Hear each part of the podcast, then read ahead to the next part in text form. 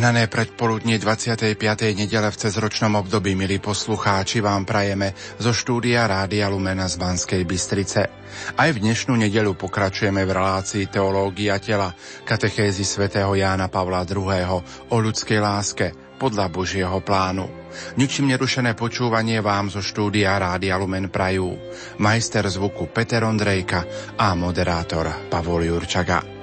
V knihe Dôverne s Bohom na dnešnú nedelu čítame Moje myšlienky nie sú vaše myšlienky a vaše cesty nie sú mojimi myšlienkami. Toto je v syntéze posolstvo biblických textov liturgie dnešnej nedele. Človek nemôže zredukovať Boha na mieru svojich myšlienok ani viazať jeho správanie na svoje ľudské kategórie spravodlivosti alebo dobroty. Boh nesmierne prevyšuje človeka viac než nebo prevyšuje zem. Preto ľudská mysel veľmi často nechápe plány jeho prozreteľnosti a mala by ich prijať pokorne bez toho, že by si nárokovala skúmať ich a súdiť. Toto hlboké učenie je obsahom podobenstva o robotníkoch vo Vinici, ktoré veriacim predkladá dnešné evanielium na uvažovanie. Nebeské kráľovstvo sa podobá hospodárovi, ktorý vyšiel skoro ráno najať robotníkov do svojej vinice. Zjednáva sa s nimi za jeden denár na deň a posiela ich do práce. No treba iné pracovné sily a hospodár vyjde ešte štyrikrát na námestie hľadať pracujúcich o tretej, šiestej, deviatej a jedenástej hodine, čiže od 9. ráno až do večera. Keď sa deň skončil, začína vyplácať robotníkov, no začína poslednými, ktorí ako prví dostanú po denári. A hľa, celkom ľudská reakcia prvých. Títo poslední pracovali iba jednu hodinu a ty si ich postavil na roveň nám, čo sme znášali bremeno dňa a horúčosť. No hospodár odvetí, priateľu, nekrivdím ti, nezjednal si sa so mnou za denár. Ja chcem aj tomuto poslednému dať toľko, koľko tebe, alebo nesmiem so svojím robiť, čo chcem? Je jasné, že podobenstvo netreba brať z hľadiska sociálnej spravodlivosti – Ježišov úmysel nebol dávať lekcie platovej morálky alebo sociológie, ale chcel, aby sme vedeli chápať, že nebeské kráľovstvo sa zakladá na zásadách veľmi odlišných od tých, čo upravujú ľudské vzťahy príjmov a výdavkov. Boh nekonečne spravodlivý je aj Boh milosrdný a slobodný. Tým, že rozšíri spásu na posledných povolaných, teda na pohanov, neukracuje prvých, čiže vyvolený národ. Keď príjme do svojho kráľovstva hriešnikov obrátených starobe, nerobí krivdu tým, čo žili celý život v nevinnosti. Vo svete milosti nejestvujú práva, ktorých sa môžeme dovolávať. Je isté, že človek musí spolupracovať na svojej väčšnej spáse. Je však takým veľkým dobrom, že je darom aj pre najväčších svetých. Konečne podobenstvo s otázkou, či zazeráš na mňa, pretože som dobrý? Nám dáva pochopiť, že dôvod nevrlosti prvých robotníkov nie je ich láska k spravodlivosti, ale závisť pre hospodárovú veľkodušnosť voči posledným. No Boh nestrpí medzi robotníkmi kráľovstva nejakú formu žiarlivosti alebo závisti voči bratom, ba uznáva za svojich robotníkov iba tých, čo sa vedia radovať z dobra druhých, ako by bolo ich vlastné. Milí poslucháči, v nasledujúcich minútach vám ponúkame rozprávanie kolegyne Anny Brilovej s otcom Marianom Valábekom, riaditeľom Centra pre rodinu Bratislavskej arcidiecézy na tému rodina a komunikačné prostriedky, nájdenie pravdy a múdrosti slova. Nech sa vám príjemne počúva komunikačné prostriedky rodiny. S touto témou sa musíme tiež zoznámiť v súvislosti s našimi reláciami o teológii tela. Čo si potrebujeme uvedomiť v tomto kontexte? Všetko naše poznanie nás približuje k našej nevedomosti. To známe, viem, že nič neviem, ale máme predsa toľko informácií, a predsa sa v nich strácame, ba strácame stareckú múdrosť. Ako teda narábať s informáciami, aby sme sa v nich úplne nestratili? Odpoveď nie je samozrejmá. V prvom rade neponúka pravidla, ale múdrosť, ako zdôraznil Jan Pavol II. Potrebujeme kultúru múdrosti. A to je naozaj taká zaujímavá myšlienka, lebo kultúra múdrosti môže zabrániť tomu, aby sa kultúra masmediálnych informácií nestala len hromadením faktov bez zmyslu. Americký básnik Eliot, kde si napísal, pravidlá nestačia. V tej istej poeme vystične postrehol, že tisíc policajtov, ktorí riadia premávku, vám nevie povedať ani prečo prichádzate, ani kam idete. Múdry je teda ten, kto vie robiť poriadok, lebo pozná cieľ vecí. Múdrosť je schopnosť povedať účel komunikácie, ktorý jej dá zmysel, lebo bez toho je len hromadením nezmyselných údajov. A práve ten zmysel sa dnes stráca. Preto svätý Jan Pavol II pripomína, komunikácia má za cieľ zjednocovať ľudí a obohacovať ich život, nie izolovať ich a zneužívať. Dorozumievaním sa ľudia medzi sebou zjednocujú a obohacujú sa, No ako si všíma Jan Pavol II, niekedy sa komunikačné prostriedky môžu stať prostriedkami izolácie a zneužívania. Kedy k tomu dochádza, si však potrebujeme uvedomiť všetci. Tak dochádza k tomu vtedy, keď sa komunikácia deformuje, lebo zo svojej prirodzenosti sú zamerané na vytváranie častých medziludských kontaktov a následne na vytváranie zmyslu vzájomných pút. Veď znútra každého vyviera medziludská komunikácia. Podľa pánovho učenia totiž z plnosti srdca hovoria ústa. Komunikácia tak nachádza svoj zdroj a svoj najvyšší vzor v ničom menšom než v tajomstve trojičného spoločenstva Otca Syna v Duchu Svetom. Komunikácia preto nie je len čisto nástrojový faktor, ale sama o sebe tvorí hodnotu, ktorá prispieva k dobru osoby lebo mravná hodnota nie je iba niečo dodatkové, ale je vnútornou súčasťou samotného aktu komunikácie. Múdrosť srdca musí viesť komunikáciu, aby budovala vzťahy spoločenstva medzi ľuďmi tak, že bude prispievať k rozvoju. Bez spoločenstva sa ľudská osoba nemôže uskutočniť. Rodina vzniká z úzkeho spoločenstva ja a ty do my, k spoločenstvu v rodine. Preto sa pýtame, aký je ten váš život, ak nemáte spoločný život? Neexistuje život, ak nie je v spoločenstve, vyjadruje spomínaný Eliot. Rodina je pôvodným prostredím komunikácie a spoločenstva osôb, je tou duchovnou maternicou podľa svätého Tomáša – ktorej sa človek stáva človekom prostredníctvom výchovy. Tam sa oslovuje menom, príjma sa taký, aký je, tam sa mu pomáha kráčať k svojmu údelu.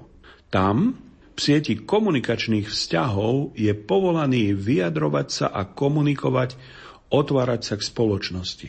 Autentická medziludská komunikácia sa totiž vždy obracia na slobodu toho druhého. Umožňuje ju iba spoločný priestor, o ktorý sa jeden delí s druhým a v ktorom slovo nie je iba prostriedkom, nástrojom vzťahu, ale médium, v rámci ktorého sa uskutočňuje samotný vzťah. Rodina ako prvotné a privilegované miesto komunikácie teda ponúka aj kritérium a vzor každej autentickej spoločenskej komunikácie – tá totiž nikdy nesmie byť zredukovaná len na mechanický model jednosmerného prenosu informácií, ale vyžaduje si mať na zreteli druhého a jeho slobodu. Podporujú prostriedky spoločenskej komunikácie, ktoré dnes zasahujú do rodinného života túto komunikáciu, alebo jej naopak prekážajú, odsúvajú ju, narúšajú, deformujú, či dokonca rozkladajú? Etika spoločenskej komunikácie naznačuje tri úrovne. Najprv je to obsah, potom proces komunikácie, teda spôsob, akým sa uskutočňuje a konečne spravodlivosť pri distribúcii, aby sa každému dostalo. My si tu potrebujeme uvedomiť najmä spôsob komunikácie, lebo tie ostatné dve úrovne sú skôr technického rázu. Existuje veľký nepomer medzi rýchlymi zmenami, vďaka ktorým sú médiá čoraz silnejšie a vtieravejšie, a rodinou, ktorá je na druhej strane čoraz krehkejšia a vždy viac vytláčaná z reálneho vplyvu, preto nedokáže ovplyvňovať spoločenskú sféru. Ktoré prostriedky najviac ovplyvňujú predkladaným spôsobom život rodiny? Najviac zasahuje do rodinného života telka – určite už mnoho desaťročí má levý podiel. Zaliečavo sa núka ako podpora rozličných základných funkcií rodinného života vo vzťahu k deťom, chorým, starým, ale v skutočnosti sa vtiera do rodinného dialogu a to tak nástojčivo, že nepripustí kritiku vďaka sile svojich obrazov, ktoré vábia a lákajú. Stáva sa akousi elektronickou pestúnkou, ktorá nahrádza rodičov, spomínal svätý Jan Pavol II ešte v roku rodiny 1994. Stáva sa akousi trvalou spoločničkou, ktorá zabáva starých a chorých na miesto príbuzných, alebo rozptýleným a všade prítomným pozadím domáceho života, ktoré nahrádza rozhovory medzi manželom a manželkou, medzi rodičmi a deťmi. Vstupuje do pozadia rodinného prostredia ale súčasne vyrušuje a vyťahuje z neho. Má čoraz väčší záujem na zvyšovaní sledovanosti kvôli komerčným zámerom, len aby pripútala apatického diváka k jeho kreslu, preto sa už neostýcha znižovať k vulgárnostiam, zvodnostiam, násilnostiam. Kým v interpersonálnej komunikácii je dynamika dialogu konštruktívna, zameriava sa na nadviazania vzťahu a na porozumenie rozhlasový a televízny príjimač má jednosmerný charakter, tam sa nedá odpovedať. A tak sa snaží uchvátiť diváka. Ale neponúka tento mediálny svet aj fikcie, fantázie ako skutočnosť? Naozaj nám televízia ponúka takú víziu sveta a človeka, ktorá je rozdrobená, čiastková, často protirečivá a vždy kaleidoskopická. Z toho vyplýva aj iná koncepcia času. Život je zredukovaný na sled okamihov a stráca skúsenosť trvania. Tu sa nám objavuje znepokojujúca otázka, nie však celkom nemiestná, ktorú raz prorocky položil Pasolini. Je ešte televízia nástrojom komunikácie, ktorý môže rodina prijať ako hostia, alebo ju treba považovať skôr priamo za nástroj kultúrneho ovládania, za smrteľného nepriateľa, pred ktorým sa treba brániť? Takto som si to ešte nikdy do dôsledkov neuvedomovala a to by nás malo zastaviť a prehodnotiť postoje. Ale sú tu ešte ďalšie nástroje? Medzi tým sa naozaj do rodinného života votreli nové komunikačné systémy ako internet, ktoré ponúkajú určité prekonanie jednosmernosti komunikácie a väčšiu interaktivitu.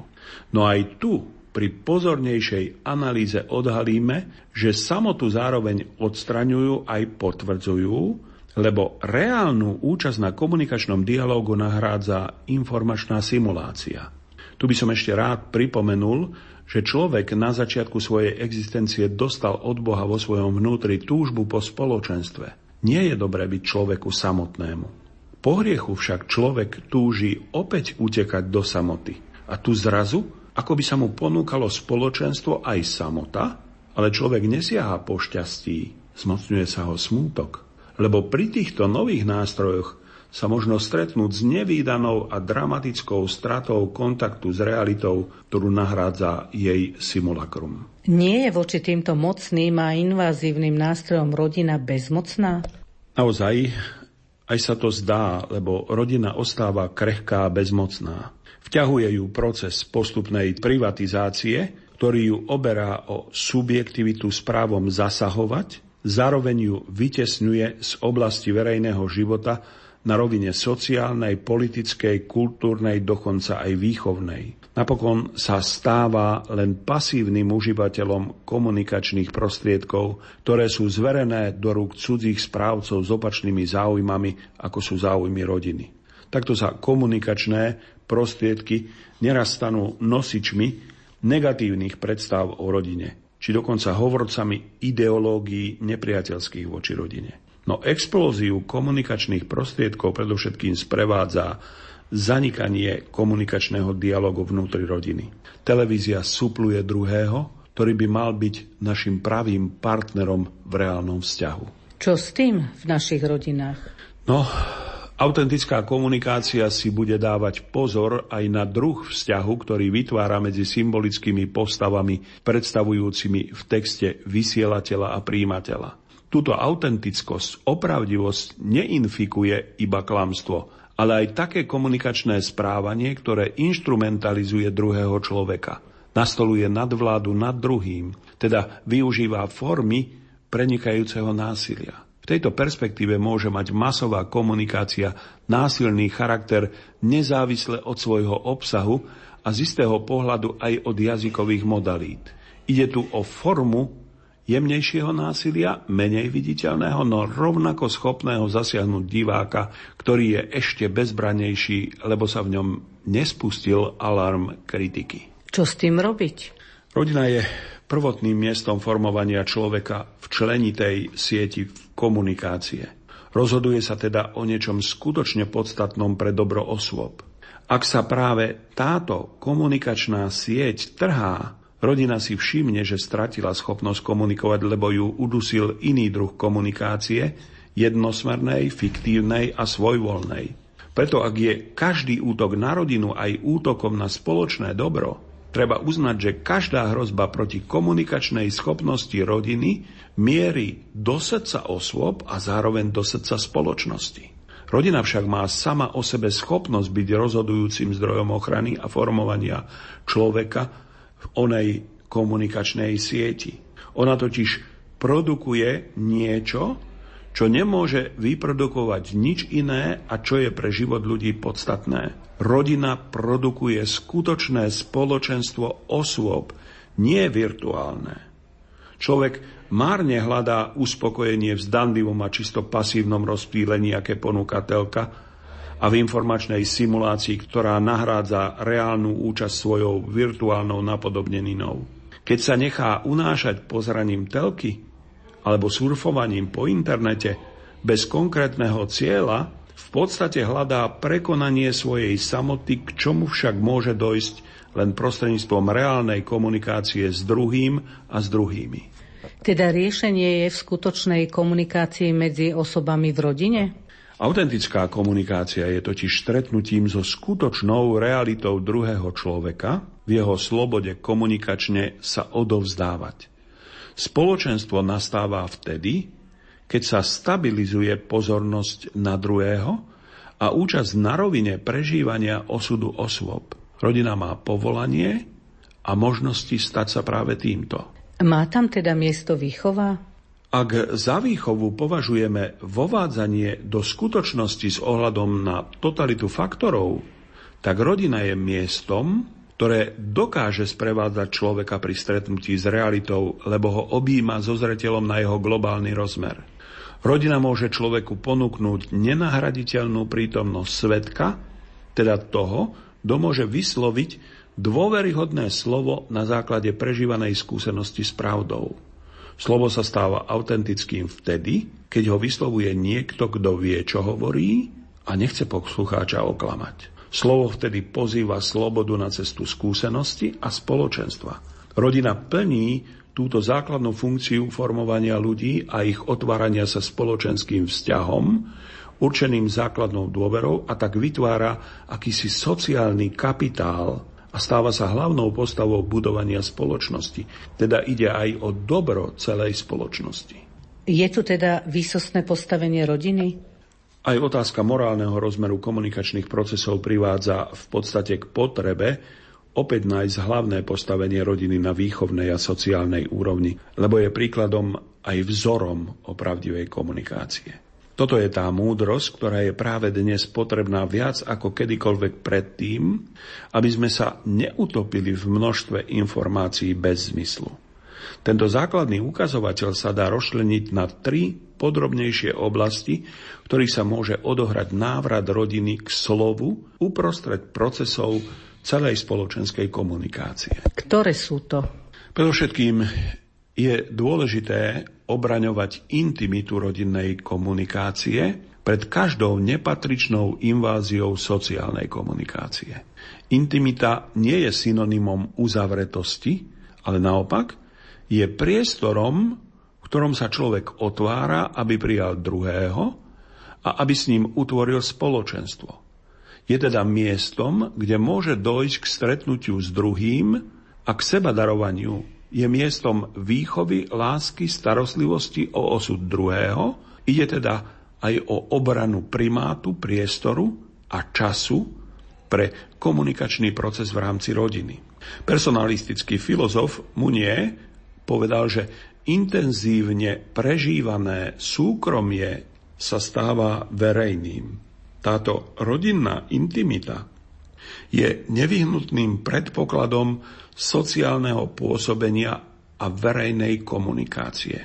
Jedna moja známa svojho času povedala, moja rodina je moje súkromie a nedám si do nej zasahovať hocikým zvonka. Čo je druhým faktorom? Rodina musí byť prostredím formácie pre primeraný vzťah k ďalším komunikačným procesom. Musí umožniť kritický prístup pri využívaní komunikačných prostriedkov. To znamená spritomňovanie globálneho horizontu zmyslu, ktorý by umožnil uvádzať do kontextu a potom aj posudzovať nielen to, čo médiá podávajú, ale aj spôsob, akým komunikujú. Pre všetkých platí, aby kriticky a účinne používali komunikačné prostriedky. Vždy ma hlboko zasiahol spôsob, že udalosti možno dať okamžite do modlitby a takto robia aj v klauzúrnych kláštoroch. Úspornosť informácií nebráni autentickej účasti a neodťahuje od napätých životov dnešných mužov a žien, ktorých podstatné prvky osvetľuje modlitba. Preto svetému Jánovi Pavlovi II. pomáhali svojimi modlitbami takéto kláštory, ktoré nie sú mimo sveta, ale paradoxne v srdci sveta svojou kvalitou komunikácie, kým nás kvantita informácií príliš často ponecháva na povrchu bez minimálnej autentickej účasti. A čo je tretím prvkom? Rodina môže či vlastne musí hrať hlavnú úlohu v spoločenskom dianí, zameranom na pretváranie spoločnosti prostredníctvom združení a hnutí rodín. A tak už nebude iba predmetom ochranných politík, ale stane sa aktívnym subjektom v dialogu s médiami, schopným čeliť tým výzvam, ktoré predkladajú. Ak komerčná logika riadi kvalitu posolstiev a spôsoby ich komunikovania, výrazné pôsobenie v kontraste s nimi sa bude môcť oprieť o organizované protesty v oblasti spotreby.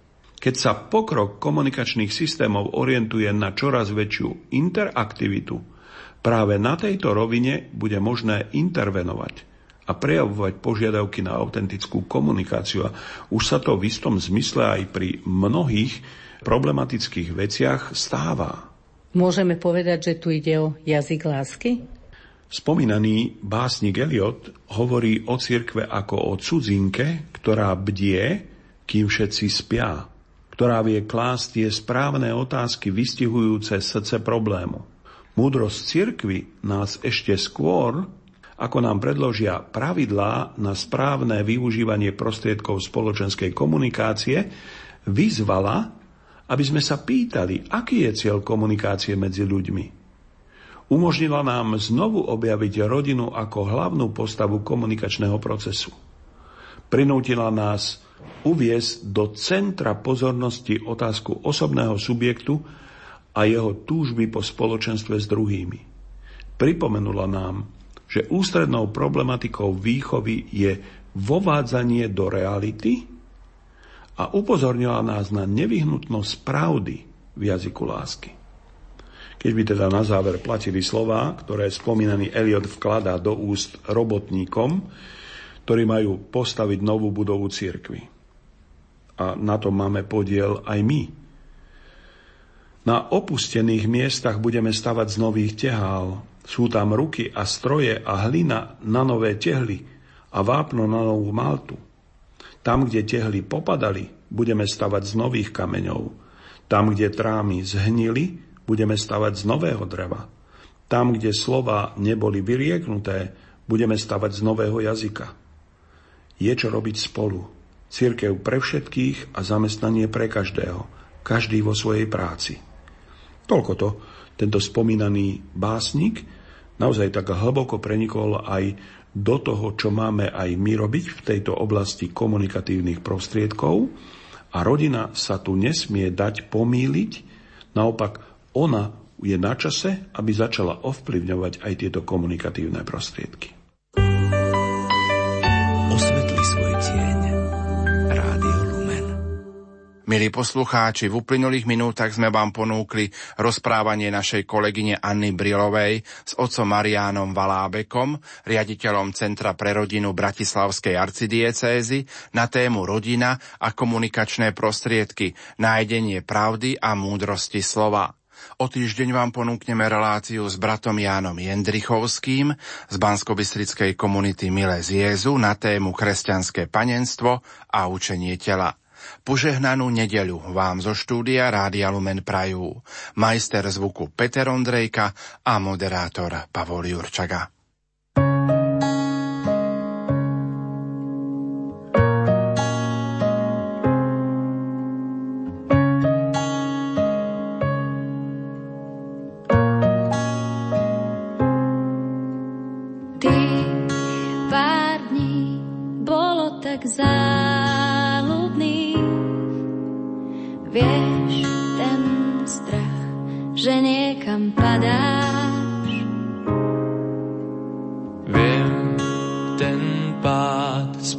Spôsobil príval strát. On je ten, ktorého hľadáš. Ako dážď dušu pohľadí nad tebou, kde ja poradí, on je úsvit po temnotách, na ktorý čakáš.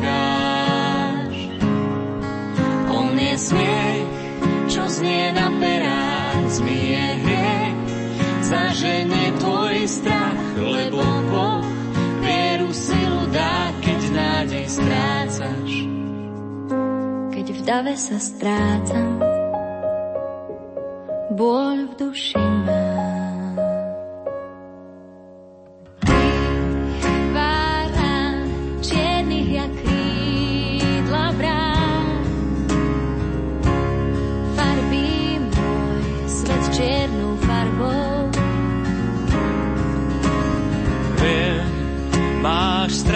ja tiež blúdim v bludiskách.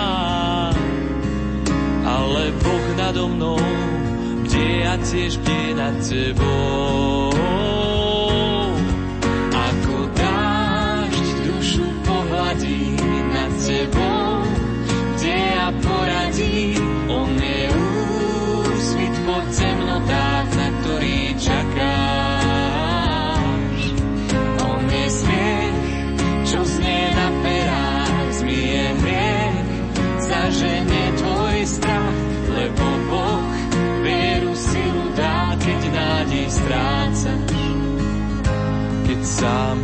Strácam, som nemý a sám.